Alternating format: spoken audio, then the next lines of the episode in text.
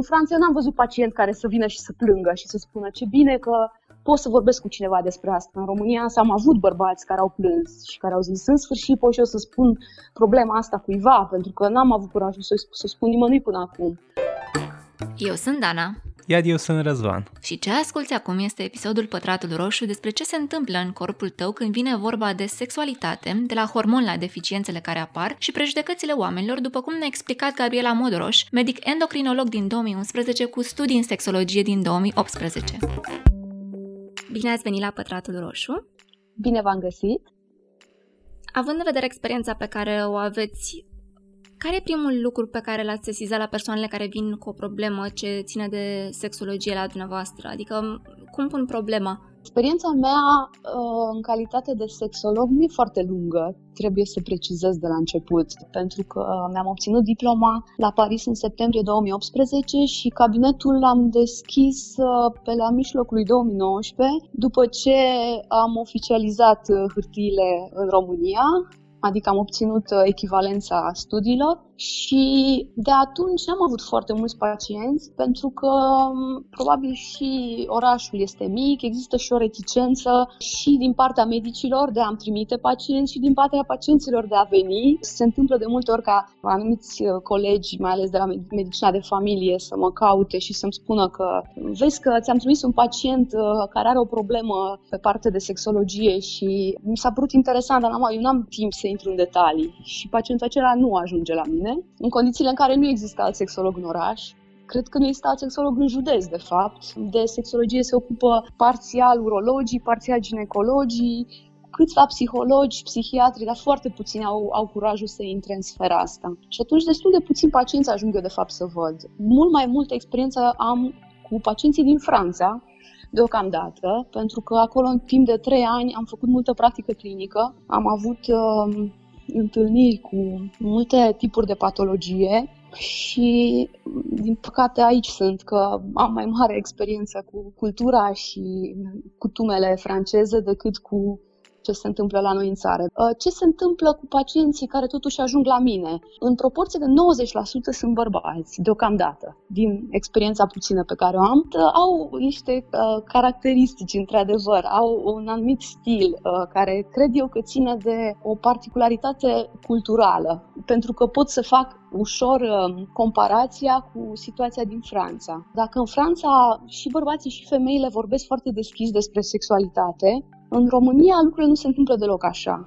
Cum vă spuneam, doar 10% dintre cei care mi s-au adresat erau femei. Deci e ca și cum femeile n-ar avea o voce. Iar bărbații, deși la început au o oarecare deschidere în primele 5 minute, în sensul că vor spune de ce mă caută, pentru o tulburare de erecție, pentru o ejaculare prematură. Spre sfârșitul celor 50 de minute, pentru că de obicei prima consultație durează 50 de minute, ajung să nege motivul pentru care au venit sau să diminueze mult din gravitatea lui. Ceea ce mi se pare întotdeauna incredibil, pentru că se așează, sunt foarte jenați. Ideea este, că dacă ne întâlnim prima dată, să întind mâna și să dăm, să dăm mâna și să mă prezint. Uh, nu au curajul să dea mâna, E probabil o jenă pe care pot să înțeleg, pe care în Franța o să o întâlnești foarte, foarte rar.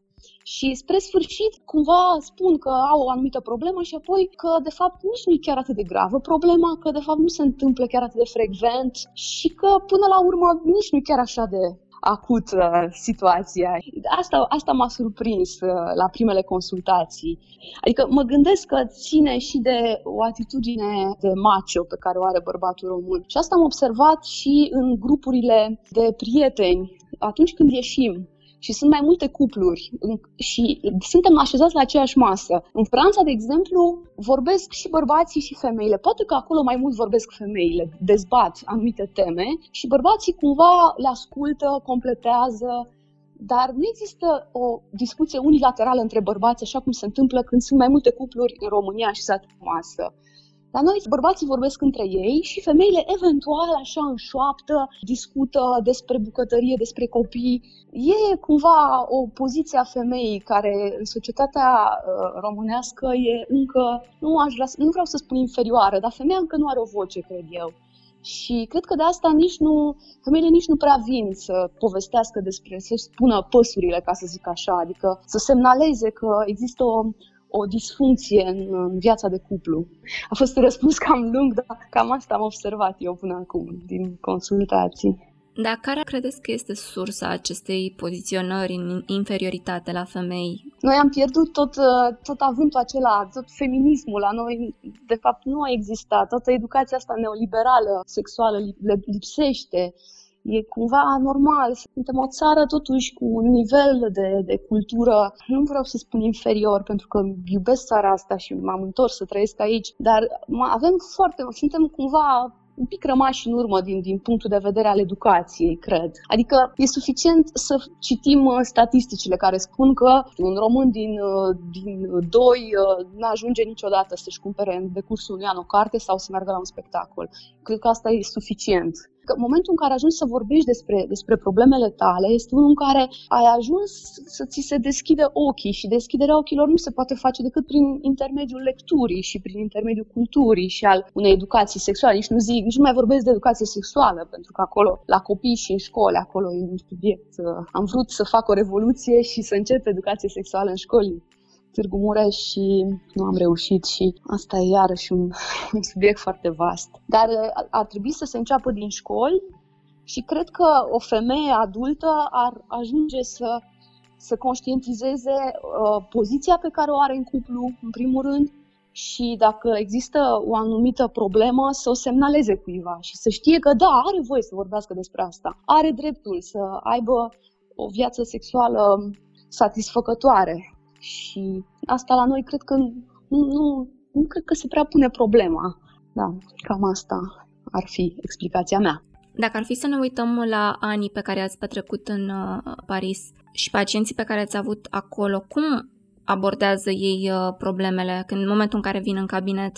În primul rând, problemele lor sunt foarte diferite de ale noastre. Cu rezerva despre care vă vorbeam că experiența mea aici este destul de restrânsă. Ei au această problematică, eu o numesc um, a excesului. Adică ei, cum vă spuneam, în acest neoliberalism în care trăiesc, trebuie să-și gestioneze comportamentele sexuale și să ajungă să fie conștienți de repercursiunile, consecințele actelor lor. Noi n-am ajuns încă la nivelul la care să fim conștienți de libertatea enormă pe care o avem și să ne permitem să facem lucrurile pe care ei și le permit să le facă. Și asta ar fi o diferență, deci pro- problemele lor sunt diferite de problemele noastre.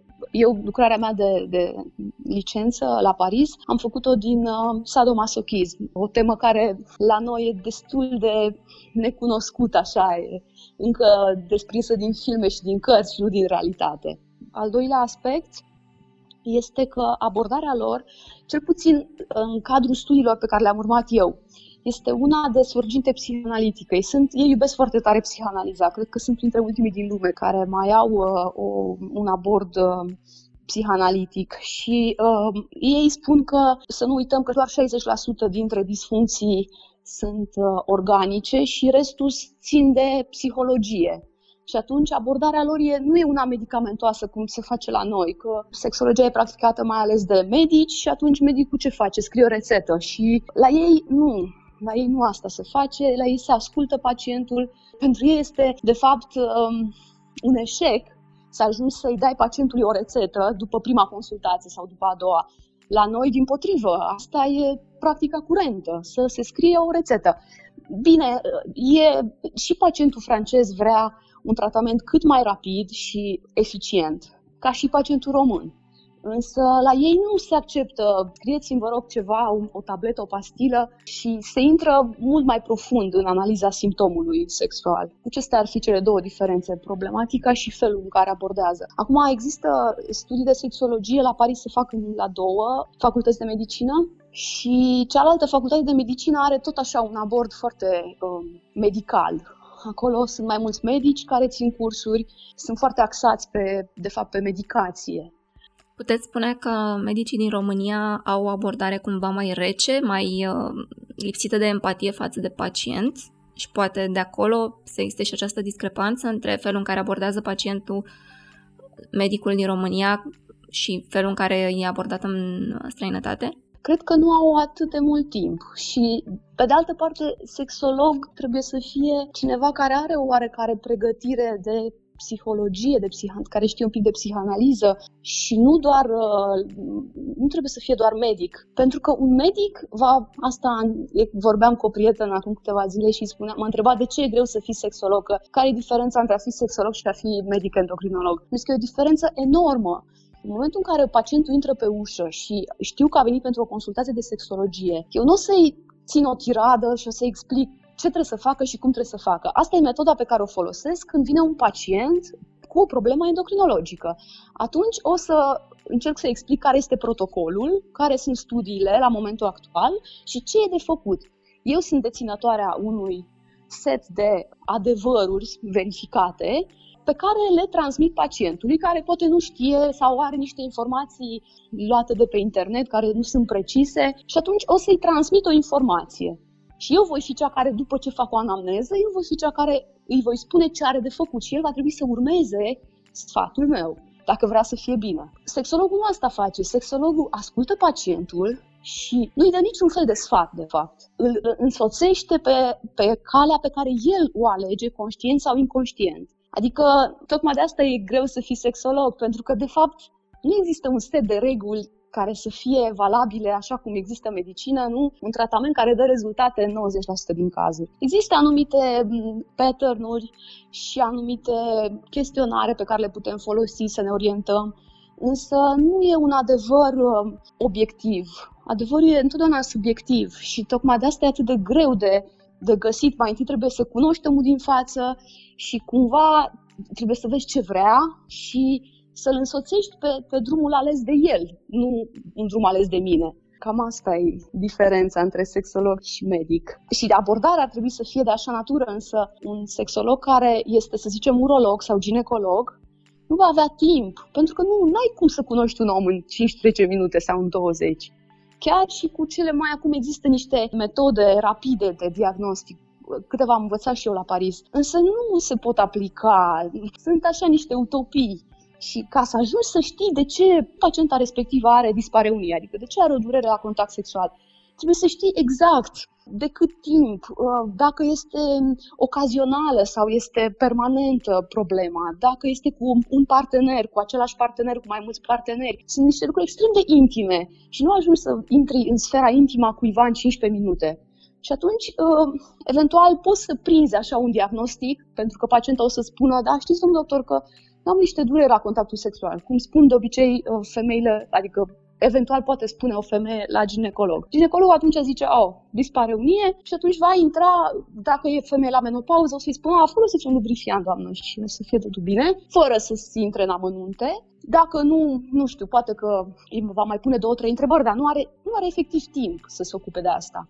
Eu, ca sexolog, am 50 de minute, e mult mai mult și am nevoie de ședințe repetate ca să aflu, de fapt, care e problema omului din fața mea. Deci e mult mai complicat de atât. Și de asta, dacă noi lăsăm sexologia să fie practicată de medici, atunci rezultatele vor fi așa, parțiale și aproximative. Spuneați de calea aleasă de pacient. Un exemplu, cam cum ar suna această cale?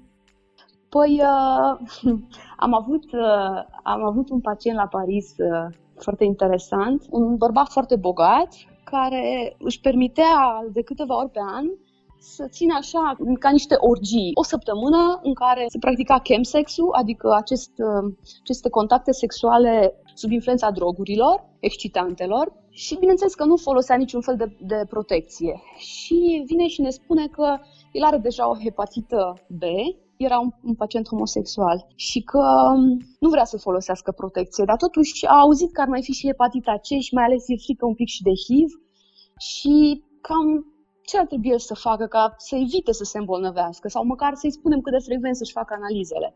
Deci asta era întrebarea cu care a venit la sexolog. Și atunci, bineînțeles, prima reacție care este? Să-i spui, păi cum? Fă-ți ordine în viață și nu mai fă orgiile astea și cum? Gândește-te la consecințele actelor tale. Și nu, nu asta. Asta eram în anul întâi când am avut pacientul ăsta acolo și profesorul, mai ales la mine, se uita pentru că eram venită din Europa de Est, unde nu așa, există, noi suntem încă destul de rigizi și de moralizatori, așa, și A zis, nu, nu, sper că nu o să-i zici să stea cu minte la locul lui și să-și facă ordine în viață, pentru că tu degeaba ai ții o morală. Nu are niciun rost. Tu trebuie să, să-l întrebi cum își închipuiește că va decurge viața în următoarele luni pentru el și cam cum se simte după o orgie de genul ăsta și ce sentimente are față de parteneri, față de cei cu care face aceste petreceri, ca el să-și dea seama că tot, tot comportamentul ăsta, toată viața asta dezorganizată, de fapt, îi face lui rău. Dar era extrem de greu pentru că tu ca medic ai vrea să corectezi ai vrea să spui cum pot să fac așa ceva? O să infecteze pe încă nu știu câți. E împotriva oricărei logici să las să facă asta și trebuie să-i spun să nu mai facă. Nu, nu e deloc asta. Și trebuie să-l ascult și să înțeleg că asta e alegerea lui, să aibă o viață așa și să explic că trebuie să-și asume consecințele și, că, și să încerc să, să-l fac să vadă lucrurile mai în profunzime, să nu-l las așa să fie superficial și să caute plăcerile de moment.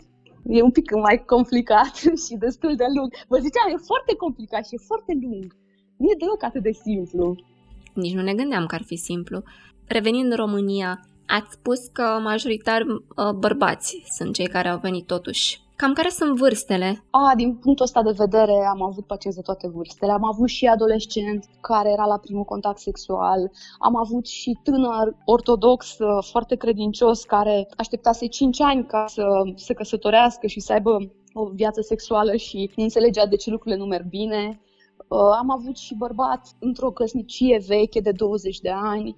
Am avut și bărbat după 50 de ani cu disfuncție erectilă, deci cu boli asociate, de toate vârstele. Am avut și un domn de 78 de ani care era extrem de fit și iubea foarte tare viața și avea o parteneră nouă și simțea că trebuie să reînceapă totul și uh, ar fi vrut un pic de ajutor pentru că avea totuși o hipogonadism legat de vârstă, cum spun francezii, nu zic andropauză, că zic hipogonadism uh, legat de vârstă. Deci de, de toate vârstele. Nu există o anumită categorie de vârstă care să aibă probleme mai mari decât altă categorie de vârstă. La fiecare calup de vârstă există un pic un alt tip de, de patologie.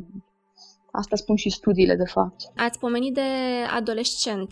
Acela a venit, presupun, cu un părinte. Nu, nu a venit cu un părinte. Era un băiat de, nu știu dacă, cred că, cred că nu împlinise 18 ani și a venit singur. El uh, citise pe internet uh, și credea, era absolut convins că are o, că e bolnav. Faptul că erecția lui nu ține decât uh, mai puțin de un minut, deci avea ejaculare prematură normală la vârsta lui, cu prima parteneră și credea, era convins că e bolnav și citise tot felul de chestii oribile și de tumori, că într-adevăr există și tumori care duc la patologie de acest fel și mă căuta, de fapt, auzise că sunt și endocrinolog și s-a gândit el că dacă nu rezolvă cu partea asta de endocrinologie, o să rezolve cu sexologia sau invers. Deci, da, era mai teamă de partea asta tumorală și de ce citise pe internet decât de Adică, din punctul de vedere, faptul că era la primele contacte sexuale cu, cu o femeie nu reprezenta o problemă. Ar trebui să fie performant ca în filmele porno, de unde ne vine educația sexuală în România de cele mai multe ori, din păcate.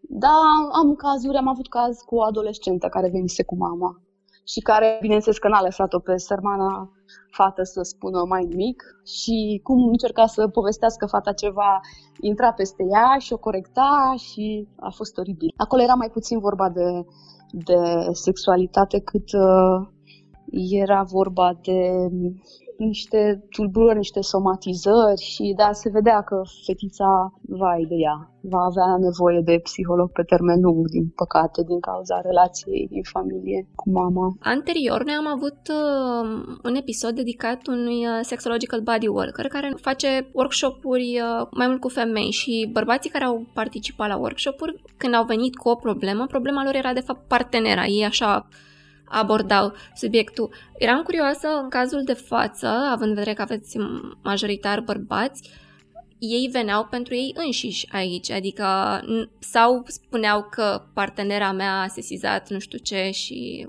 vreo problemă și ar trebui să intervin. Adică exista și această viziune? Am avut un pacient care a venit să-mi ceară o tabletă pentru libidoul scăzut al soției. Am avut asta. Dar nu, nu.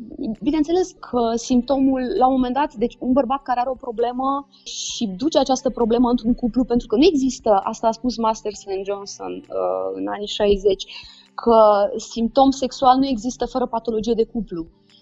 Deci întotdeauna o problemă a unui bărbat va afecta cuplul. Și dacă există, și spun francezii că dacă vine un bărbat cu o problemă sexuală, chercher la fam, trebuie căutată femeia, pentru că de foarte multe ori e o patologie de cuplu, nu este ceva strict uh, organic. Poate fi și organic masculin, dar asta măsura îl deranjează pentru că nu-și poate satisface partenera sau pentru că există niște disfuncționalități în cuplu. Dar asta e interesant ce îmi ziceți, că bărbații dădeau vina pe partenere. Vedeți? E iarăși ceea ce cred eu, că există acest machism în România. Bărbații așa sunt. Nu pot eu fi de vină. Eu sunt puternic și am avut un pacient, apropo, că sar de la una la alta, dar mi se pare interesant, avea o ejaculare prematură în condițiile în care avusese foarte multe relații sexuale și i-am explicat că e o problemă și de antrenament și că ar trebui să se masturbeze pentru că, de fapt, tratamentul ejaculării premature poate fi uh, masturbarea, deci ca un exercițiu fizic penian. Și el mi-a spus că cum să mă masturbez? Asta n-am făcut niciodată, asta e pentru... Bine, era un, un pacient maghiar și cum să traduc... Uh, pentru fetițe, deci pentru bărbații ăștia care sunt feminini cumva, care nu sunt suficient de bărbați. Zis că nu vă uitați la mine ce mușchi am și cum arăt, eu să fac așa ceva. Deci iarăși era, era atât de, mi-a fost atât de greu să explic că masturbarea face parte din dezvoltarea normală sexuală și la femei și la bărbați și că asta nu ține de masculinitate sau de lipsa masculinității. El era atât de prins în, în, acest, în această imagine a bărbatului care e puternic și cum adică să nu poată el să aibă? Că el trebuie să facă sex de cel puțin 4-5 ori cu partenera în în decursul unei nopți, nu odată, păi ce e aia? și, și nici măcar atunci satisfăcător din punctul lui de vedere. Deci a fost o discuție, da, așa e, cum ziceți. Deci bărbatul nu poate fi de vină, el trebuie să fie ele puternic și e, e păcat, e păcat că bărbații sunt, se comportă așa și femeile se comportă așa în România și va dura foarte mult și va fi nevoie de multă educație ca să se schimbe mentalitățile. Dar asta, din punctul ăsta de vedere, să știți că e foarte variat. Poate să vină bărbatul pentru că e trimis de soție, poate fi sau de parteneră, poate veni bărbatul să vorbească numai despre parteneră, despre problema partenerei, poate veni și femeia la rândul ei să vorbească despre bărbatul ei, deci nu e nicio, nu există o regulă sau să fie mai multe cazuri dintr-o anumită categorie. Apropo de femei, ele cum pun problema? Sunt împinse de la spate să vină la consultație sau efectiv simt ele că e ceva în regulă și vor să lucreze? În momentul în care o femeie ajunge să se adreseze unui sexolog, înseamnă că e, e întotdeauna vorba de o problemă cronică. Se pare că a trecut atât de mult timp încât uh, capacitățile ei de management al acestei probleme au fost depășite. Și în momentul acela se va adresa sexologului. Deci trebuie să fie o picătură care umple paharul asta poate să țină și de relația pe care o are, să aibă o relație nouă sau să aibă un partener mai solicitant, sau... dar nu neapărat de asta ține, ține de capacitățile fiecăruia de a, de a gestiona o anumită situație. Pentru că foarte rar se întâmplă ca cineva să meargă la sexolog de la prima, de prima dată când ceva nu funcționează bine în viața lui intim. De obicei trece mult timp și mecanismele de abordare a problemei sunt depășite. Femeia aceea nu mai știe ce să mai facă, a încercat tot și nu mai poate. Se pare că nimic nu funcționează. Și asta vine din interiorul ei, mai puțin din exterior. Dar, cum vă ziceam, astea sunt probleme care țin întotdeauna de cuplu. Deci, o problemă sexuală nu există fără o patologie de cuplu. Și apropo de probleme, care este, dacă există, problema pentru care se vine cel mai des la consultație? Aici, uh, vă ziceam, experiența mea nu e foarte mare și n-ar trebui să fac deja o statistică. Din păcate, la noi nu există statistici de niciun fel. Deci trebuie să știți că francezii au studii epidemiologice care au fost axate pe comportamentul sexual în anii 70, în 2000, în 2000 și în 2006 și unul a făcut anul trecut. Și ei au studiat exact care este în Franța vârsta primului contact sexual, care este numărul de parteneri în medie pe care o are o femeie în cursul unei vieți, un bărbat în cursul unei vieți, care e vârsta cam până la care se mai face sex în cuplu. Deci ei au niște date foarte clare și atunci ei pot să spună cea mai frecventă acuză cu care se prezintă uh, o femeie la sexolog este lipsa dorinței sexuale la bărbați este tulburarea de erecție, deci fie ejacularea prematură ori dis- sau disfuncția erectilă. Astea. Deci astea sunt cele mai frecvente. Dar ei vă spun că au studii, altfel eu din experiența mea e, e prea un an jumate de, de sexologie, foarte puțin. Și nici nu aș putea să vă spun în România care ar fi că nu s-a făcut așa ceva. Eu nu știu să fie, poate că, poate că există și nu știu eu, dar la conferințele la care am mers și în întâlnirile pe care le-am avut cu alți colegi care practică sexologia, n-am, n-am, n-a făcut nimeni o statistică, asta e problema, nu sunt studii.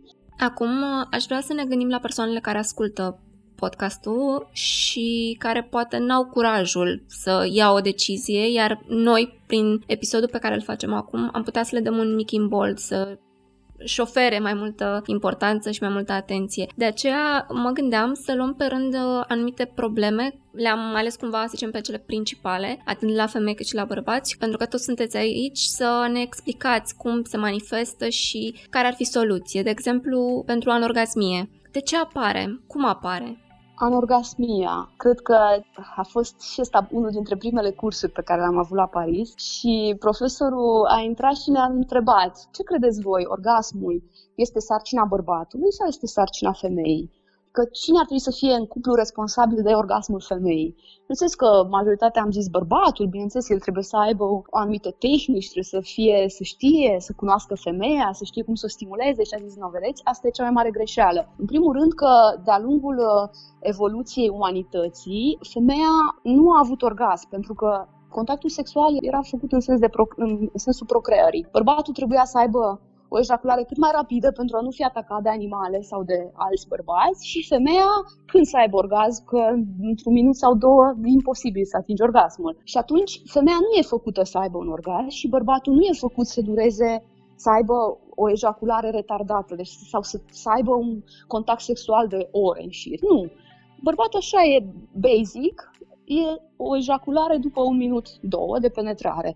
Femeia anorgasmică tot ceea ce se întâmplă de aici încolo, adică orgasmul femeii și erotismul care presupune o sexualitate mai rafinată, astea țin de educație, de cultură, și femeia este responsabilă de orgasmul ei. Pentru ca o femeie să ajungă să aibă un orgasm, în primul rând trebuie să aibă un nivel de dezvoltare psihică și trebuie să se cunoască foarte bine. Și atunci când cel mai mare, cel mai mare număr de femei anorgasmice sunt femeile imature, care nu se cunosc suficient. Asta, asta am învățat, a fost primul curs și mi s-a părut genial cursul ăsta. Și deci asta ar fi anorgasmia, ține bineînțeles de un set de cunoștințe corporale pe care trebuie să le aibă bărbatul și de o anumită tehnici, ține, dar e foarte puțin de fapt. Cel mai mult femeia este, femeia este responsabilă de fapt de orgasmul ei. Asta e pe scurt concluzia. Și ceea ce e aici trebuie să... Asta e foarte greu de explicat de obicei unei femei și e un drum foarte lung ca să se ajungă la orgasm. Și 30% dintre femei, conform studiilor franceze, cum vă ziceam, nu au orgasm toată viața. Deci e foarte greu pentru ca o femeie să, să aibă un orgasm. Nu, nu e deloc uh, atât de simplu. Și nu ține de nici de o tabletă și nici de o tehnică corporală propriu-zisă. Există și terapii care se axează pe corp, dar nu sunt suficiente, pentru că o femeie să atingă orgasm nu e suficient asta. Normal, din ce mai știm și noi și din ce am mai aflat și la invitații pe care am avut uh, la podcast, sunt uh, și alte elemente care influențează. Poate, nu știu, o traumă, un blocaj, simpla ideea plăcerii, a obținerii plăcerii, pentru că, din nou, dacă nu te cunoști, nu-ți cunoști propriul corp și nu ai această deschidere să-ți cunoști propriul corp, ți-e mult mai greu să obții plăcere și poate în cele din urmă și orgasm. Da, așa e și din experiența mea. Am avut două femei, două doamne care mi s-au adresat pentru anorgasmie și țin minte că pe prima am întrebat-o dacă cunoaște sfera genitală, dacă s-a uitat vreodată în oglindă, dacă s-a examinat, s-a autoexaminat. Mi-a zis că nu și am, i-am zis, da, măcar pe internet v-ați uitat ca să știți cam cum funcționează, ce se întâmplă de fapt.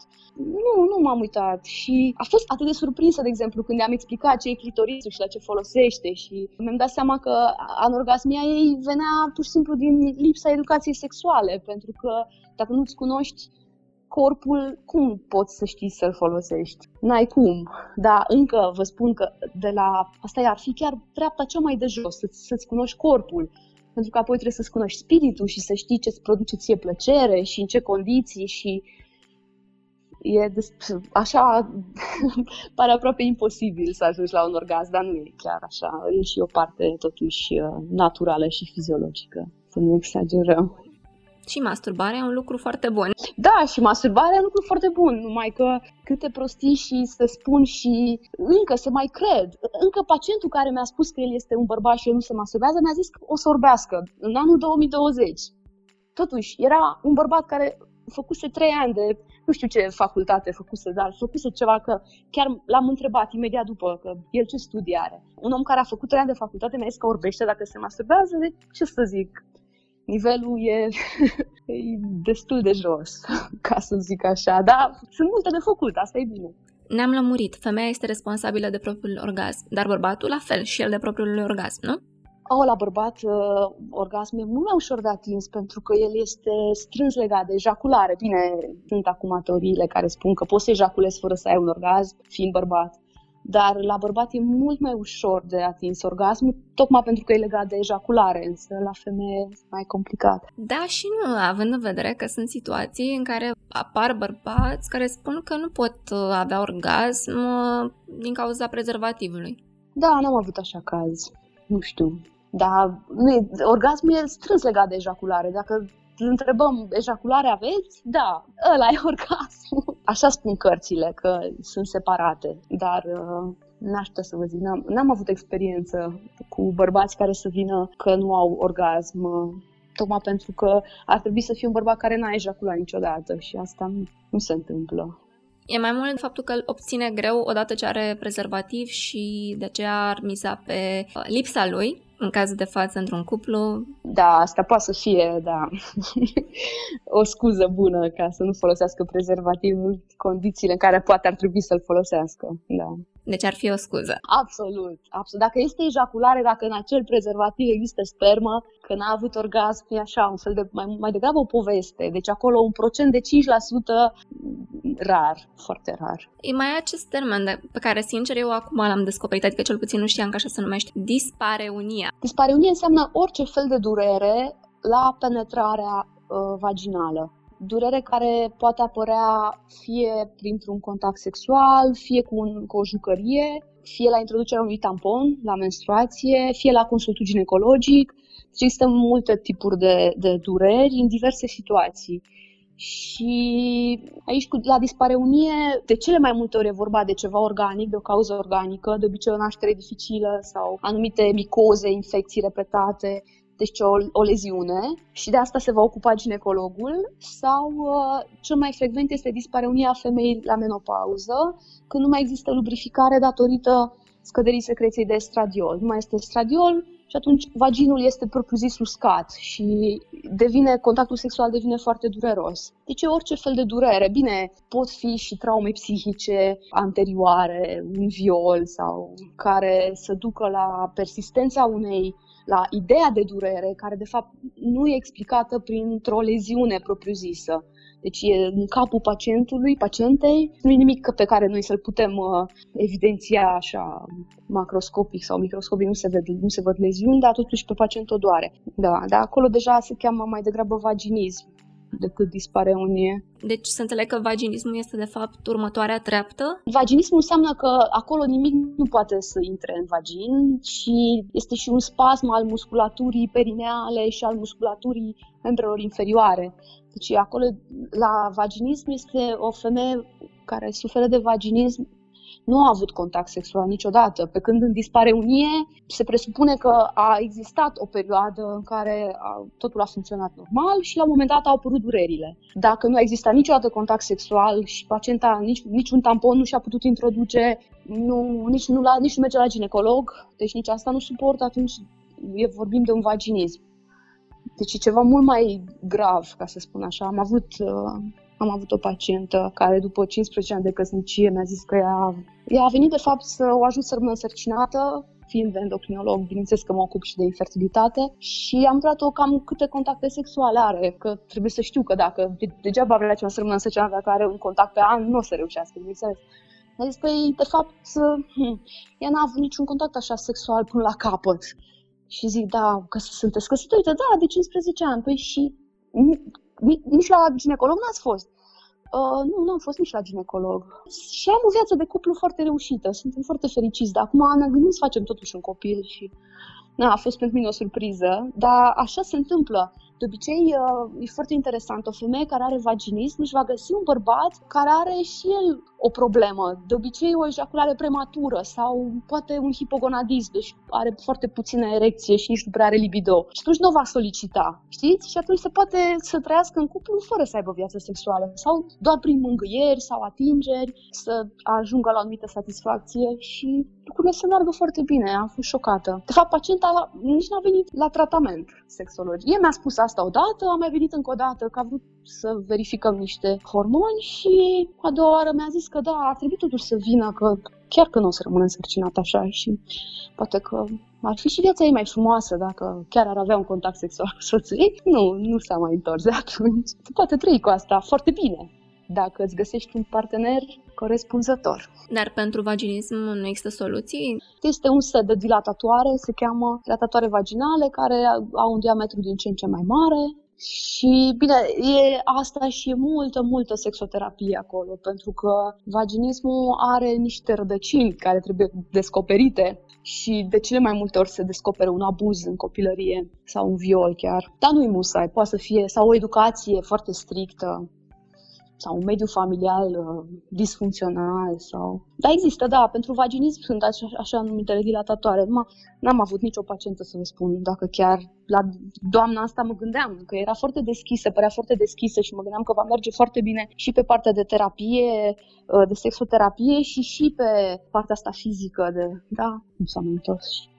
Și că tot pomenați de partener disfuncția erectilă, tot la fel, care sunt uh, sursele? Îmi place să vorbesc despre disfuncția erectilă când mă întreabă cineva uh, ce părere aveți, dacă ce mai bine să fie sexologul, medic sau psiholog? Și atunci îmi place să vorbesc despre disfuncția erectilă, pentru că un psiholog care va avea în față un pacient cu disfuncție erectilă va începe să-l întrebe de relația actuală, de relațiile anterioare, de copilărie, de relația cu mama și cu tata, și disfuncția erectilă este în majoritatea cazurilor organică. Și asta pentru că acele vase de sânge din interiorul penisului sunt numai cu un pic mai mici uh, decât uh, coronarele. Asta înseamnă că o ateroscleroză generalizată va afecta mai întâi acele vase de sânge din penis și va face ca bărbatul să fie impotent, să aibă un oarecare grad de impotență. Dacă omul acela e suficient de deschis sau are o parteneră care să-i spună să meargă la medic, atunci s-ar putea să se descopere el să fie în acei 50% care va avea un infart peste 2 ani. Deci asta, asta e o statistică clară care zice 50% din pacienții cu disfuncție erectilă vor avea un infart în următorii 2-5 ani. Deci e o problemă foarte serioasă. Asta vă spun pentru că am avut un pacient care avea o disfuncție erectilă și pe care l-am trimis la cardiolog și care nu s-a dus pentru că când îți intră un pacient cu disfuncție erectilă pe ușă, e foarte bine să fii sexolog medic, pentru că trebuie să ceri anumite investigații medicale, strict medicale, și trebuie neapărat trimis la cardiolog pacientul respectiv, lucru pe care un psiholog poate nu-l va face. Am avut așa un pacient, nu s-a dus la cardiolog și acum câteva zile m-a sunat să-mi spună că hm, ce mult regretă că acum asta e o poveste acum 5 ani. Că acum 5 ani i-am spus să meargă la cardiolog și nu s-a dus pentru că are o leziune trivasculară, deci are o ateroscleroză pe toate cele trei artere coronare principale care irigă inima și va trebui să fac un bypass la 48 de ani. Și mi-am zis, vai, asta da. Deci, disfuncția erectilă este organică, trebuie investigată medical. Și un mare semn de exclamare la sfârșit și un pacient din doi vor, va avea un infart dacă nu va lua anumite măsuri și dacă nu va merge unde trebuie. Deci asta e cu disfuncția erectilă cred că cel mai important lucru de știut. Și acum să trecem la ejacularea precoce. Deci bărbatul basic așa este, un ejaculator precoce. În momentul în care un bărbat ajunge să aibă o ejaculare care să fie satisfăcătoare, să vină după un interval de timp satisfăcător pentru el și parteneră, deci ca să aibă o viață sexuală satisfăcătoare, ăsta este un bărbat care s-a educat foarte mult și care s-a, și are un oarecare antrenament pentru că la bază toți bărbații sunt ejaculatori precoci. Și sunt și aici tot felul de terapii care se pot folosi în ejacularea precoce. Este și un medicament, se cheamă Priligi, uh, Priligi. De fapt, e, un inhibitor a recaptării de serotonină, deci un tratament care se dă în depresie, dar care s-a observat că întârzie ejacularea. Însă rezultatele sunt uh, nu sunt foarte bune dacă, să zicem, un pacient ejaculează la 2 minute după penetrare, cu tratament va ejacula la 4 minute sau la 3 minute jumătate. Mă rog, pentru el poate că dublarea timpului va fi ok, va fi o reușită, însă terapia nu e neapărat medicamentoasă, ci este prin aceste exerciții de masturbare prin care bărbatul învață să își controleze excitația, pentru că ejacularea uh, e un act reflex și deci nu poate fi controlată ejacularea. În schimb, excitația poate fi controlată și asta trebuie învăța pacientul să-și educe și să-și cunoască nivelele de excitație și să știe până unde merge și unde trebuie să facă o pauză și să apoi, pentru că apoi să continue actul sexual. Și la pol opus, anejacularea. Anejacularea. Da, există și așa ceva. Ejaculare întârziată, spuneau francezii și ei aveau și spuneau că la două, după, peste 25 de minute da, mă rog, astea sunt foarte relative, tot intervalele astea sunt destul de relative. Da, există și ejaculare târziată. Cei care cunosc, care fac psihanaliză, spun că un bărbat care reușește să-și inhibe ejacularea, ori este extrem de puternic, adică e un yogin care meditează și care a ajuns de fapt la un alt nivel de conștiință, sau Uh, este un om cu foarte mari probleme, pentru că ejacularea este o chestie care ține, cum vă ziceam, de un primitivism, de o, deci o masculinitate de bază, ca să zic așa. Deci ești bărbat, ejaculezi, cum ar veni. Ejaculezi, de obicei, ejaculezi precoce, da?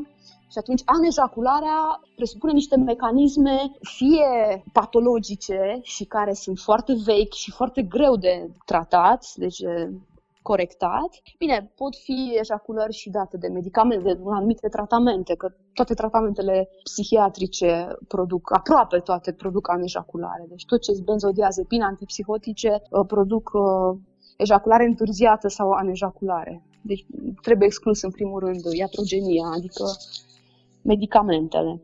Dar e de ceva foarte rar, asta încercam să vă spun. Să trecem la ceva care nu e atât de rar, lipsa dorinței sexuale sau opusul în exces. Există o diferență între sexe, de exemplu, așa bazat pe statistici sau pe informațiile care se știu? Da, bineînțeles. Turburarea de dorință hipoactivă, cred că așa e dată în DSM, în acel manual uh, psihiatric. Deci lipsa dorinței sexuale este mult mai frecventă uh, la femeie sau diminuarea dorinței sexuale. Are foarte, foarte, foarte multe cauze, e foarte greu de tratat, de fapt. Și, cum vă ziceam, e și cea mai frecventă problemă cu care o femeie se prezintă la sexolog. Hipersexualitatea nu a fost până la urmă inclusă în DSM-5 pentru că s-a zis că nu sunt criterii suficient de clare, dar uh, există. Hipersexualitate înseamnă o preocupare excesivă pentru sex care îți influențează capacitatea ta de a funcționa în rolurile familiale, sociale, deci pur și simplu nu mai faci față nici la serviciu, nici acasă, pentru că tu te gândești tot timpul la sex, îți cauți partenere și cei mai mulți ajung să plătească prostituate și asta are un impact economic asupra cuplului sau asupra persoanei în cauză, dar hipersexualitatea există, bineînțeles, și am și descris un, un asemenea caz uh, la conferința de medicina sexualității de anul trecut din uh, din Poiana Brașov. Am avut un pacient la Paris, dar încă definiția e destul de vagă, ca să zic așa. Dar lipsa dorinței sexuale sau scăderea dorinței sexuale, asta e foarte frecventă și mult mai frecventă la femeie decât la bărbat. Dar după cât timp, să zicem că ar fi um, cazul să spui problema că e ceva în regulă? Adică să zicem că, ok, o lună nu e nimic ciudat. Două, Există o definiție, uh, pentru că există o definiție care spune uh, orice problemă de ordin sexual uh, e considerată patologică dacă durează de cel puțin șase luni și apare în 75-100% din cazuri. Dar uh, nu se poate vorbi despre sexualitate în termen de lungi, de 75%. Am încercat la început, mă distram foarte tare. Încercam să respect definițiile și să văd dacă chiar se aplică și întrebam pe pacient, da, de cât timp ați observat că erecția nu mai e ca la început? De de două luni, de cinci luni, de șase luni, că mă așteptam să spună, păi de șase luni, e totul atât de relativ, pentru că unii au avut o parteneră înainte sau n-au avut o parteneră, poate că au de mai de mult, dar n-au avut cu cine să aibă un contact sexual, să vadă că au o problemă. Deci lucrurile țin de niște amănunte de finețe, dar de fapt este definiție. 6 luni, 75% din cazuri. Atunci ar trebui să mergem la sexolog. Dar uh, nu, în realitate lucrurile, vă ziceam, în momentul în care o persoană are o problemă și cumva a dus-o cât a dus, cum a dus-o, dar la un moment dat nu mai poate.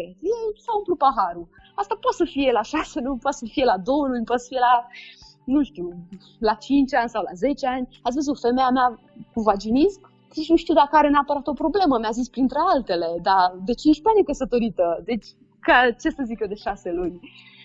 100% din cazuri, 6 luni au trecut de mult pentru ea și totuși nu s-a dus la sexolog și nici la alt fel de medic, nici măcar la ginecolog nu s-a dus. Că un, unui ginecolog, da, deja dacă femeia îi spune desfaceți picioarele și ea nu le desface, e clar că acolo e o problemă și poate că ar trimite-o mai departe, da. Nu. Așa că, vedeți, e foarte relativă chestia asta. Și pentru că ne apropiem de final, am așa o întrebare mai personală. De, de ce ați vrut să practicați sexologie în România, având în vedere cât de mică e deschiderea oamenilor?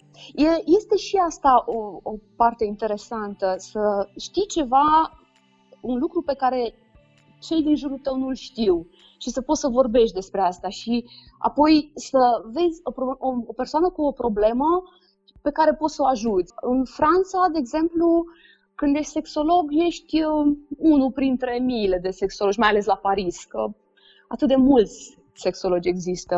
În schimb, în România e o satisfacție aparte. În Franța eu n-am văzut pacient care să vină și să plângă și să spună ce bine că pot să vorbesc cu cineva despre asta. În România am avut bărbați care au plâns și care au zis în sfârșit pot și eu să spun problema asta cuiva, pentru că n-am avut curajul să, să spun nimănui până acum. E și asta o, o satisfacție să fii un deschizător de drumuri. Acum că reușești sau nu, rămâne de văzut. Dar care ar fi motivul pentru care oamenii nu ajung la sexolog în România?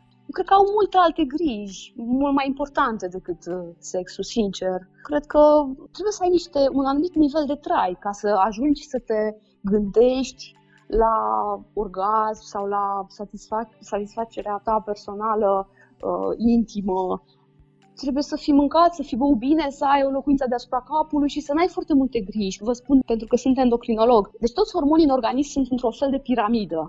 Există niște hormoni de bază care ne asigură supraviețuirea, care reglează glicemia, tensiunea arterială, deci cum ar veni mâncatul, băutul, somnul. În vârful piramidei sunt acești hormoni care ne controlează menstruația, secreția hormonală pentru hormonii sexuali. Dacă nu avem lucrurile de bază, nu se poate vorbi de sexualitate. Deci omul trebuie să fie extrem de confortabil, ca să-și poată pune problema unei eventuale disfuncții în cuplu, cred. Și, în plus, sexoterapia e foarte scumpă, pentru că nu e ceva plătit de casa de asigurări. Consultație de la sexologie, 150 de lei. E mult pentru un salariu unui român. Cred că astea ar fi cauzele. Deci, într-o țară bogată, oamenii merg la sexolog, sunt mai deschiși, uh, au timp pentru asta. Dar tu când ai grija zilei de mâine și uh, ai datorii la bancă, nu cred că te mai gândești foarte mult. Zice, o, acum că n-am mai făcut sex de 3 săptămâni sau de 4 sau că nu mai am orgasm de 5 ani sau asta să fie cea mai mare problemă pe care o am.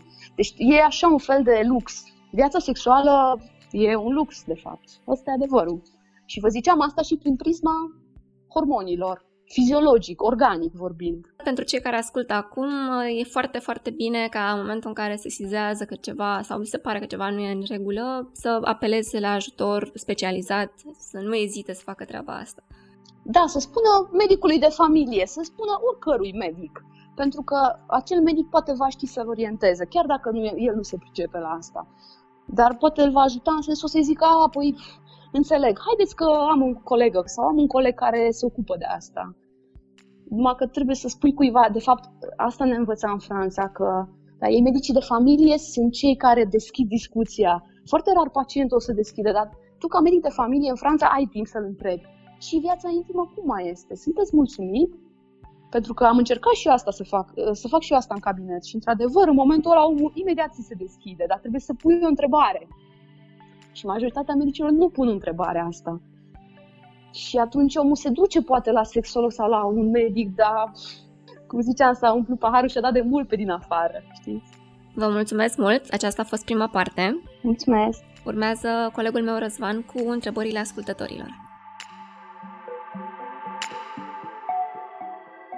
Prin Pătratul Roșu vrem să te ajutăm să afli mai multe despre lumea din jurul tău și despre sexualitate. De aceea, înainte de acest episod, ți-am cerut să ne spui care sunt curiozitățile despre subiect. Ce asculți mai departe sunt întrebările primite din partea ascultătorilor Pătratul Roșu. Suntem acum la partea a doua, unde ascultătorii ne-au trimis niște întrebări și începem direct cu cea mai interesantă. Care este legătura dintre glandele endocrine și libido? Glandele endocrine și libido există hormonii sexuali, există o axă a hormonilor sexuali hipotalamă, hipofizo, ovariană sau testiculară și acești hormoni sexuali influențează într-o anumită măsură uh, libidoul, deci dorința sexuală, însă sunt necesari, dar nu sunt suficienți pentru dorința sexuală. Pentru că dorința sexuală, libidoul, ține de factori interni și externi. Deci e nevoie și de factori externi și de o bună procesare a informațiilor pe care le primim din, din mediul extern. De aici influențează libido libidoul sunt uh, necesari, dar nu sunt suficienți. Deci un nivel corespunzător de testosteron nu înseamnă că bărbatul respectiv va avea o dorință sexuală satisfăcătoare pentru el sau pentru parteneră. Asta vreau să zic. Și a doua întrebare o să fie din această sferă, de altfel uh, extrem de bine dezvoltată în ultimii ani, a suplimentelor naturiste și are legătură directă cu libido care are legătură sau nu cu glandele endocrine. Bun. Întrebarea uh, directă e dacă suplimentele naturiste au vreun efect asupra libidoului, dacă îl cresc așa cum e promisiunea, dacă sunt neutre sau dacă pot face mai mult rău. Păi, suplimentele alimentare pentru potență nu au fost studiate, randomizat, nicăieri în lume. Deci nu există studii clinice, ceea ce se cheamă medicină bazată pe dovezi. Asta avem când vorbim de un medicament, când un medic recomandă un medicament, acel medicament are în spate ani și ani de cercetări și sute de milioane de dolari investiți pentru uh, a vedea ce efect are, în ce cantitate este toxic pentru organism, în ce cantitate este neutru sau deci fără efect asupra organismului, ce altceva influențează. Toate suplimentele alimentare, de fapt, sunt așa niște ghicitori sau cum să zic, ca un, o surpriză în care nu știi ce o să găsești. Uh, la un moment dat a venit cineva de la comisia asta a medicamentului și ne-a spus că, de exemplu, în uh, medicamentele pentru slăbit erau antipsihotice și erau stropite cu praf de medicamente. În alte, într-o altă situație, o tabletă din, din același tub avea o concentrație, să zicem, de 1% din planta respectivă, care scria că ar fi în compoziție, și altă tabletă avea 50%, deci nu era standardizată compoziția. De aia despre suplimentele alimentare, de fapt, nu pot să vă spun nimic, pentru că nu știu, nu am niciun studiu care să, să mă ajute să mă orientez în sensul ăsta. Și nu există, din păcate, pentru suplimentele pentru potență, la astea mă refer, nu există niciun studiu uh, randomizat, clinic, făcut pe suplimentele alimentare. Deci, dacă cineva vrea să ia, ia pe propria răspundere, eu nu pot să recomand așa ceva. Tot din aceeași sferă, există vreo urmă de adevăr în credința că anumite alimente pot ajuta atât potența cât și cheful? Cum ar fi vinul roșu, uh, stridiile, mai erau câteva, sau moscu. Pe partea asta, de cred că pe stridii aveau americani un studiu făcut parcă, dar e, efectul este minim, minim. E mai degrabă un efect placebo. Oricum, alcoolul, asta se știe, vinul roșu, alcoolul, alcoolul um, scade nivelul inhibițiilor. Deci o persoană care va consuma alcool va avea mai puține inhibiții. Însă, vedeți că e interesant că ascultătorii din România pun întrebări din astea, pe când cei din Franța sunt deja specialiști în chemsex, adică există niște injecții și niște tablete uh, care conțin niște droguri extrem de puternice, de sinteză, care îndepărtează toate inhibițiile și care în plus dau o erecție care ține ore și ore și chiar zile întregi. Și că ăstea, din fericire, pot să zic că n-au ajuns încă în România, dar uh, noi suntem încă la vin roșu și la stridii, francezii sunt deja la injecții și la tablete care îi fac să fie niște, niște staruri porno pentru trei zile, cel puțin. Dar asta mi se pare foarte comic. Alcoolul înlătură inhibițiile, însă afectează potența și s-ar putea să apară o disfuncție erectilă de la alcool. Deci nu e sigur că lucrurile și oricum întârzie și ejacularea vin roșu. Așa că, da, poate că mai mult plus decât minus până la urmă. Și tot în sfera alimentației, cum influențează alimentația echilibrul hormonal? Sau dacă o influențează? influențează, bineînțeles. Cele mai multe probleme de erecție le vor avea bărbații obezi, care consumă multe grăsimi, alcool și sunt sedentari și fumează. Pentru că tot ceea ce mâncăm, de fapt, va influența sănătatea vaselor de sânge. Și erecția la bărbat și și excitația la femei ține de o bună vascularizare a organelor genitale, externe și interne, și a zonei pelviene. Cineva care mănâncă nesănătos, care este sedentar și fumează și consumă mult alcool, va avea niște vase de sânge deteriorate și deci va avea în mod sigur probleme uh, erectile sau tulburarea sau scăderea dorinței sexuale, anorgasmie și alte probleme. Deci ceea ce mâncăm va avea repercursiuni asupra sănătății metabolice și asupra vieții sexuale. Asta e o întrebare destul de specifică, dar uh, dacă femeile cu pilozitate mare pot urma un tratament hormonal pentru a remedia asta? Sigur, dar depinde dacă pilozitatea este constituțională, adică așa a fost femeia aceea păroasă din adolescență, sau e ceva care a apărut recent. Pentru că dacă este ceva constituțional, cum sunt, de exemplu, femeile mediterane, din zona Mediteranei, grecoaicele sau cele din Italia de sud, ele sunt mai păroase prin genele pe care le au.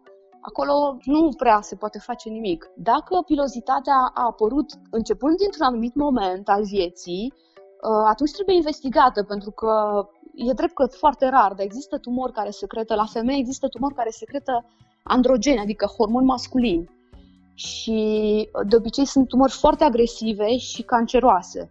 Și atunci primul lucru va fi să meargă la medic și să vadă cauza acelei pilozități. Cel mai frecvent este ovarul polichistic de vină și pentru ovarul polichistic există tratament hormonal, anticoncepționale sau progestative.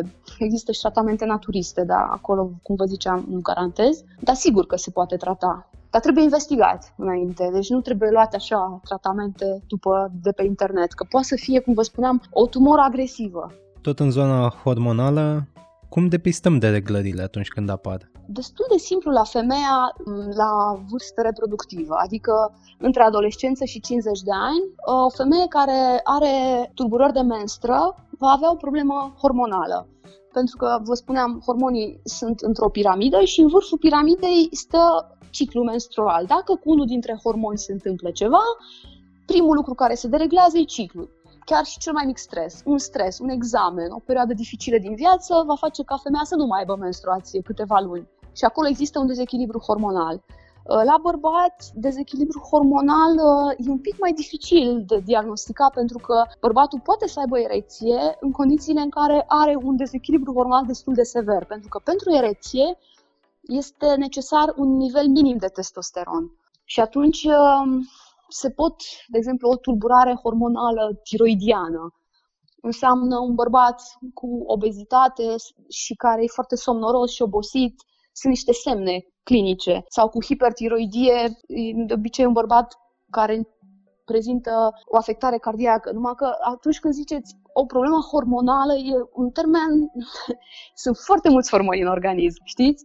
Eu mă gândesc la femeie, vă ziceam, e mai ușor din cauza ciclului menstrual, dar bărbatul nu are așa, are funcția sexuală, dar vă ziceam, testosteronul poate să fie minim din cauza unei tumori, să zicem, în creier și totuși el să aibă erecție și să nu aibă probleme. Pe identificarea dereglărilor ne-am putea raporta la vreo schimbare de dispoziție, de comportament, măcar ăsta să fie un indicator?